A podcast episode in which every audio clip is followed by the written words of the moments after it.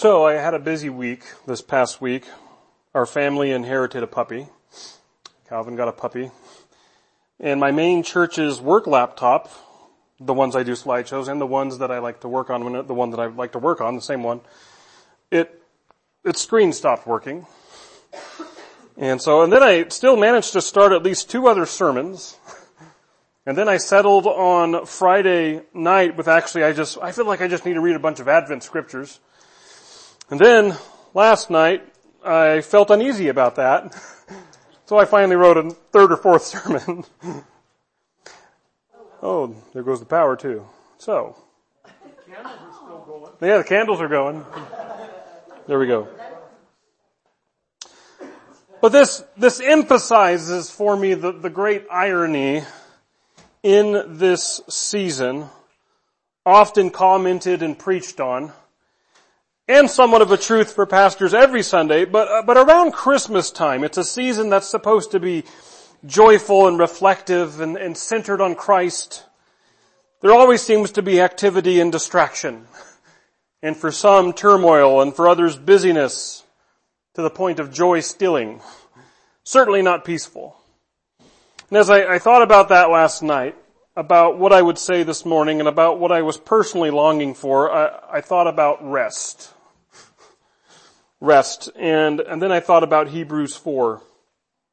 So I invite you to stand in honor of hearing these two verses of Hebrews 4 with me. Hebrews 4, 1 and 2.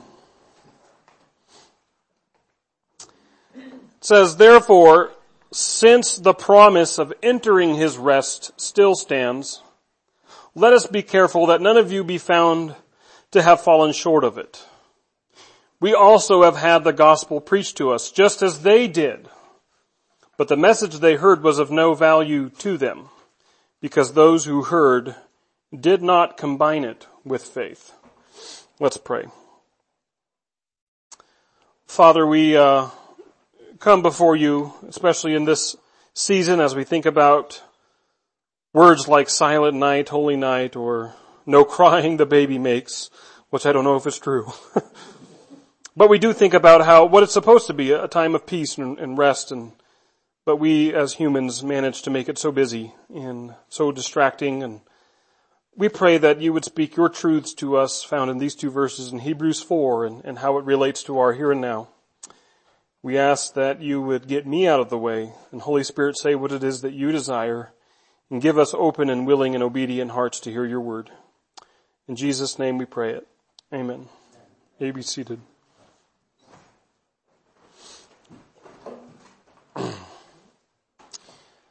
The promise of entering his rest still stands. Do you believe that today? I'm a, a, pastor. I've been a pastor for 10 years. And I just personally been in a mood lately that as I've thought about the changes we've been through as a community together, tragedies we've been through as a church, deaths and, and passings and hard times we've been through, and for me, perhaps for anyone, it, uh, it could be easy to be tired. It could be easy to be discouraged. It could be easy to feel or do a lot of things that perhaps are easy, but maybe not right or correct or valid or the right direction. And, and the author of Hebrews has the presumption to state the promise of entering his rest still stands why is this presumptuous? Because if you back up to Hebrews 3 and you put it in context, maybe chapter 3 verse 16 which says, who were they who heard and rebelled? Were they not all those Moses led out of Egypt and with whom he was angry for 40 years? Was it not with those who sinned, whose bodies fell in the desert? And to whom did God swear that they would not enter his rest if they, if not to those who disobeyed? So we see that they were not enter to a, not able to enter because of their unbelief. This is the rest. 2,000 years or so after the time of, the, of Moses that the author of Hebrews states is still standing, still available. And still another 2,000 years from the author of Hebrews I say today the promise still stands. 4,000 years God is, is prom- this promise of rest is standing. Are you tired? Are you worn out? Are you in need of rest?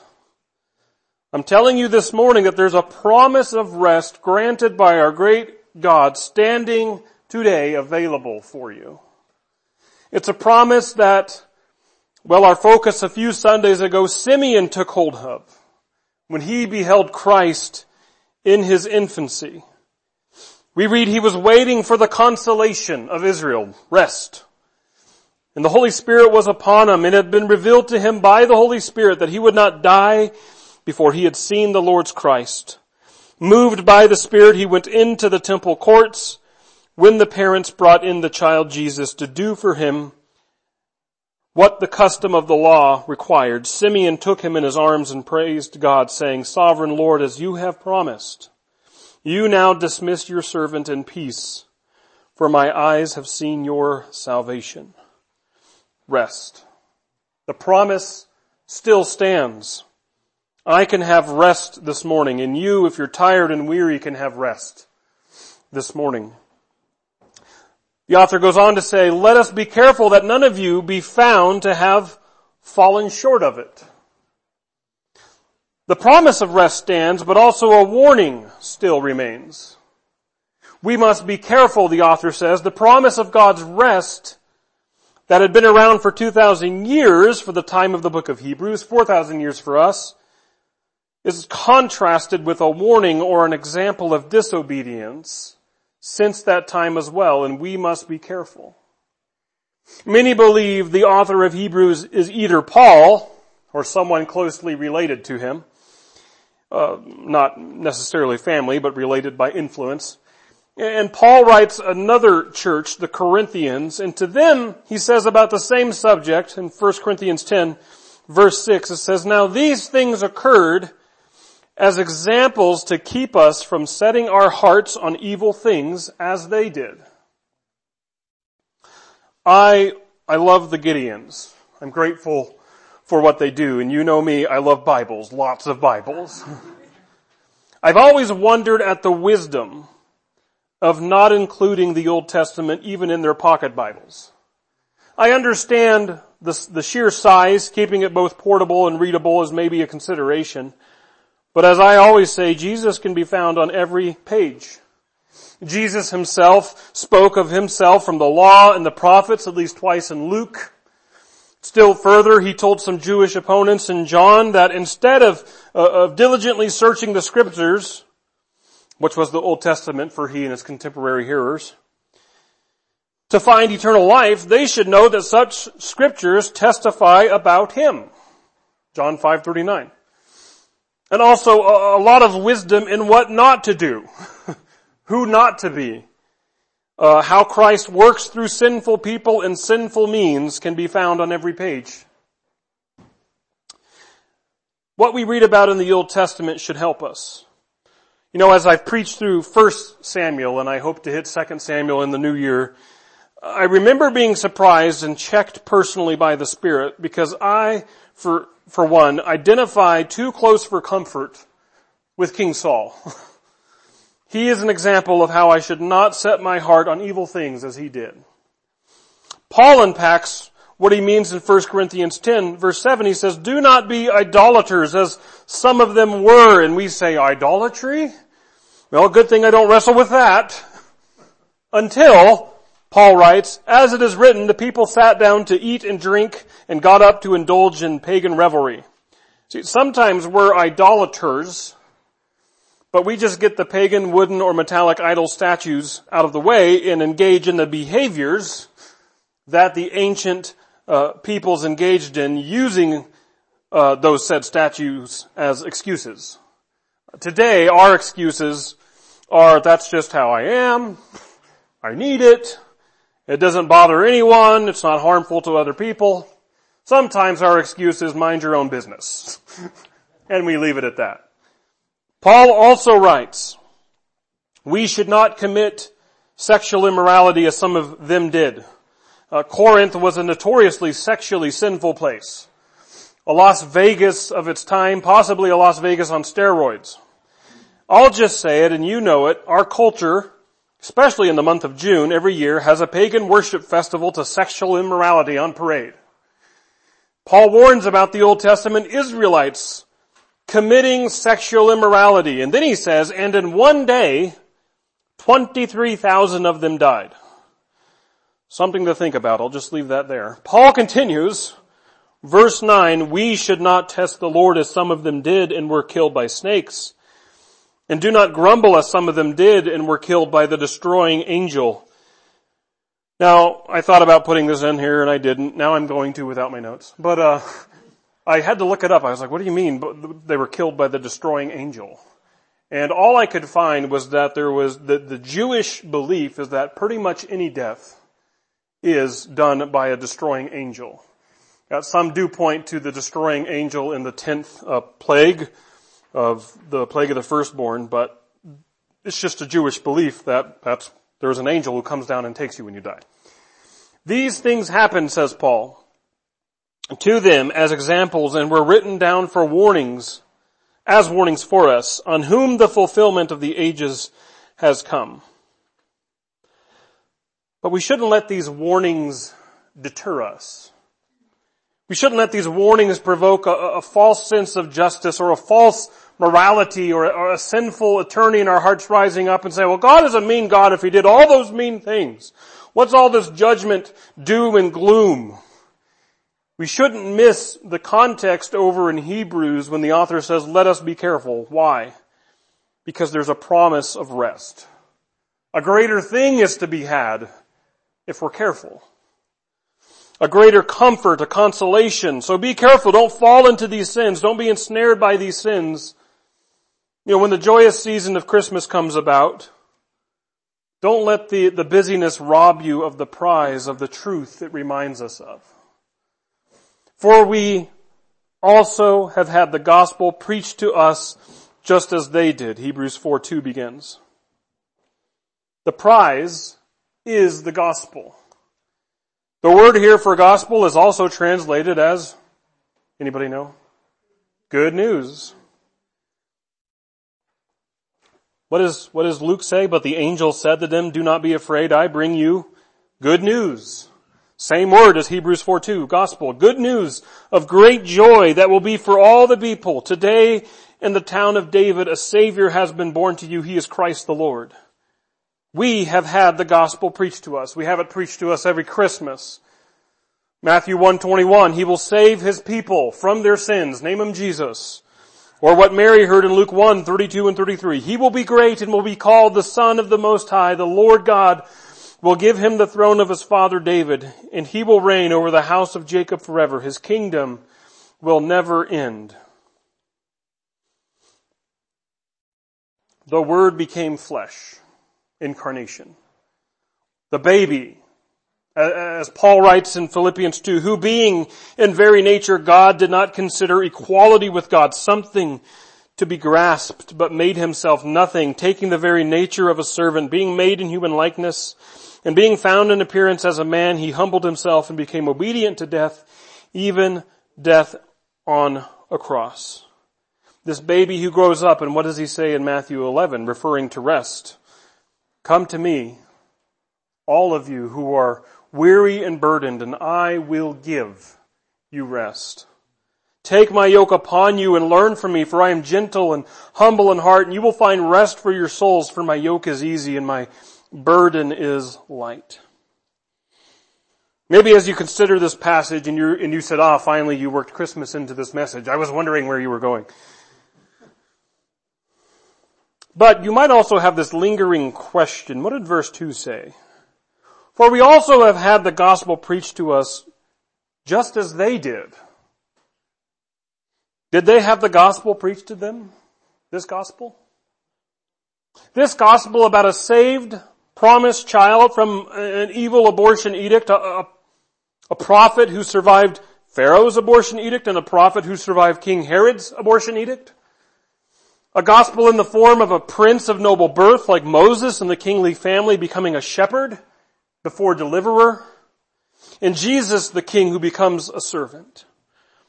A gospel wherein a prophet delivers his enslaved people out from under the grasp of an evil empire, like Jesus saves his enslaved people out from the bondage of sin. The point is, is the Israelites did hear the gospel. And so the message of Christmas is a promised rest delivered by prophet and savior, Christ and King, who says, come to me and I will give you this rest. 4-2, Hebrews 4-2, for we have also had this gospel preached to us just as they did, but the message they heard was of no value to them because those who heard did not combine it with faith. That's the thing. No value. That's the warning. The disobedience. The brazenness of newly set free Israelites freed from the clutches of Egypt moaning, we've been let out here to die. And we have no food. They didn't have McDonald's back then. They were just freed from the mightiest empire on earth without one finger of combat on their part without one ounce of energy really required except for the final departure and, and exodus to pick up their things and go. The way's been paved. They may now go and live free. But Kevin, they have no food. Then they think they're going to die.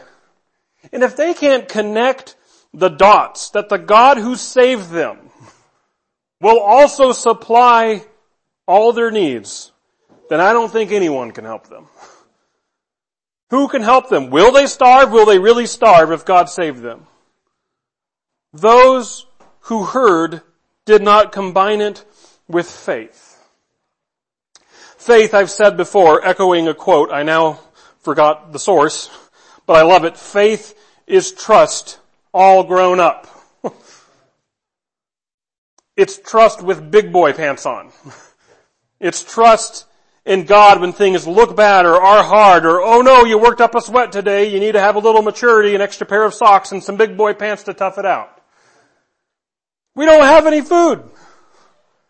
Well, so then, then you prefer the overseer with his whip smacking you every day of your life because at least you'll have your daily ration of rice. And the gospel is of no value to you or me if we don't mix what we hear with faith. With faith. In the context of this chapter, the author says, perhaps well known among Christians, Hebrews 4, 12 and 13, for the word of God is living and active, sharper than any double-edged sword. It penetrates even to dividing soul and spirit, joints and marrow. It judges the thoughts and attitudes of the heart. That's the point there. It judges the thoughts and attitudes of the heart. Nothing in all creation is hidden from God's sight. Everything is uncovered and laid bare before the eyes of Him to whom we must give account. And as we truck, trek to the, towards the promised land, hopefully leaving Egypt behind, we understand those symbols. God help me not to be arrogant or snarky. Have you led me here, Lord, to die? When things get tough, when things get, as I described them at the beginning of this message, that a season that's supposed to be joyful and reflective and centered on Christ, and there always seems to be activity or, or distraction or busyness, and for some turmoil, it becomes joy stealing and certainly not peaceful. Help me to know that the promise of entering His rest still stands. It still stands. But it requires my faith and it requires my my trust in Him with the big boy pants on. As I've said, we've been busy. When I grew up in my family, it was Thanksgiving Day. Then we were one of those weird, sinful, pagan Black Friday shopper families. And then on, on Saturday, it was decorate the house day for Christmas. But as pastors and as I've grown up, Christy and I have just found ourselves more often than not busy and we don't seem to decorate till mid-December. And last night, the boys and I, we just couldn't stand it. We had to put something up. so I put up some nutcrackers while, while Christy was at bell choir practice.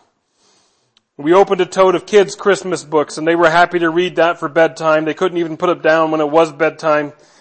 And I'm beginning to see, perhaps more so this year than I have in years previous, probably because the kids are a bit older, um, and they remember what Christmas is I see the anticipation.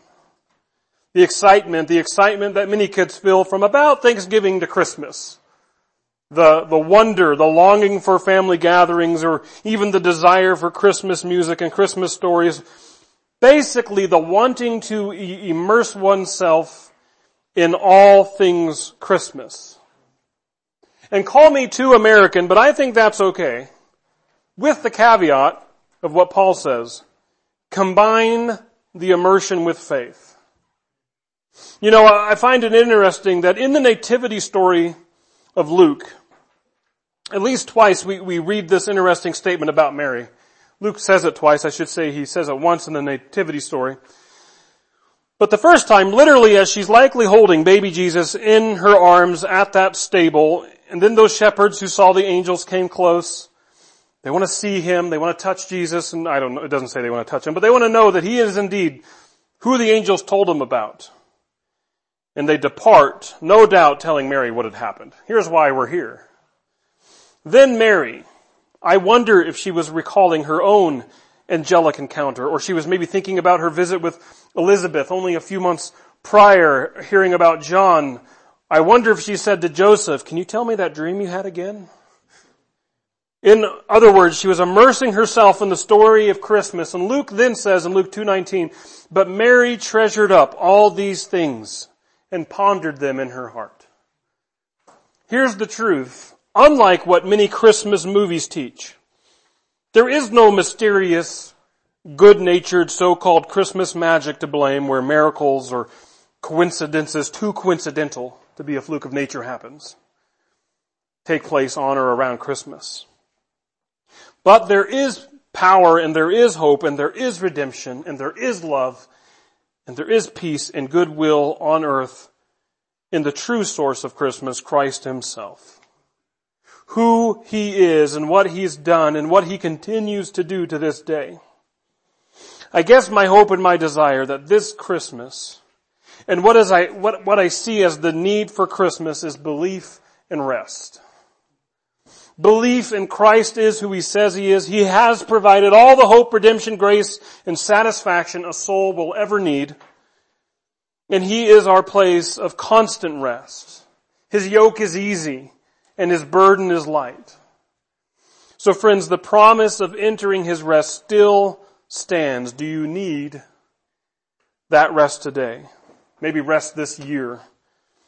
Has it been a hard year? You know, 2023 for me seems to continue the trajectory it seemed our world started since 2020. And some of you have said, I'm, my trajectory started a lot earlier than 2020. Whatever the case, the promise of entering his rest still stands. Don't take the easy way out. Not like the Israelites. Complain, bicker, question. Instead, take the easy way in. Rest is easy. You don't need to do a lot of things to surrender. There's no effort involved. Yielding is actually ceasing hostility. And the promise of his rest still stands. Amen? Let's pray.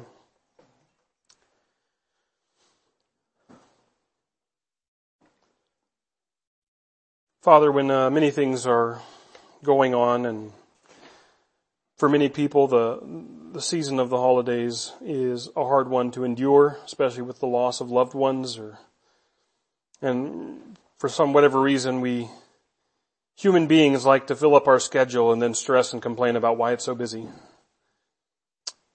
And then there are other things outside of our control, maybe broken relationships, maybe tragedies that still tug at our heart as we think about loved ones going a wrong direction. Help us not to forget that the promise of rest still stands. You are willing and able to receive any and all who come to you. You say, come to me who are weary and burdened and I will give you rest. Help us to learn from those before us, those stories we have in our scriptures about people who didn't enter the rest because they were unwilling to obey you and follow you. Help us to remember that your yoke is not burdensome, it's easy. Father, we love you and we thank you. We, we also pray for our time together downstairs, uh, for our party. Bless the food, bless our time together, bless those who have prepared the food. Uh, again, be with those who can't be with us to enjoy this time as well. In Jesus' name we pray. Amen.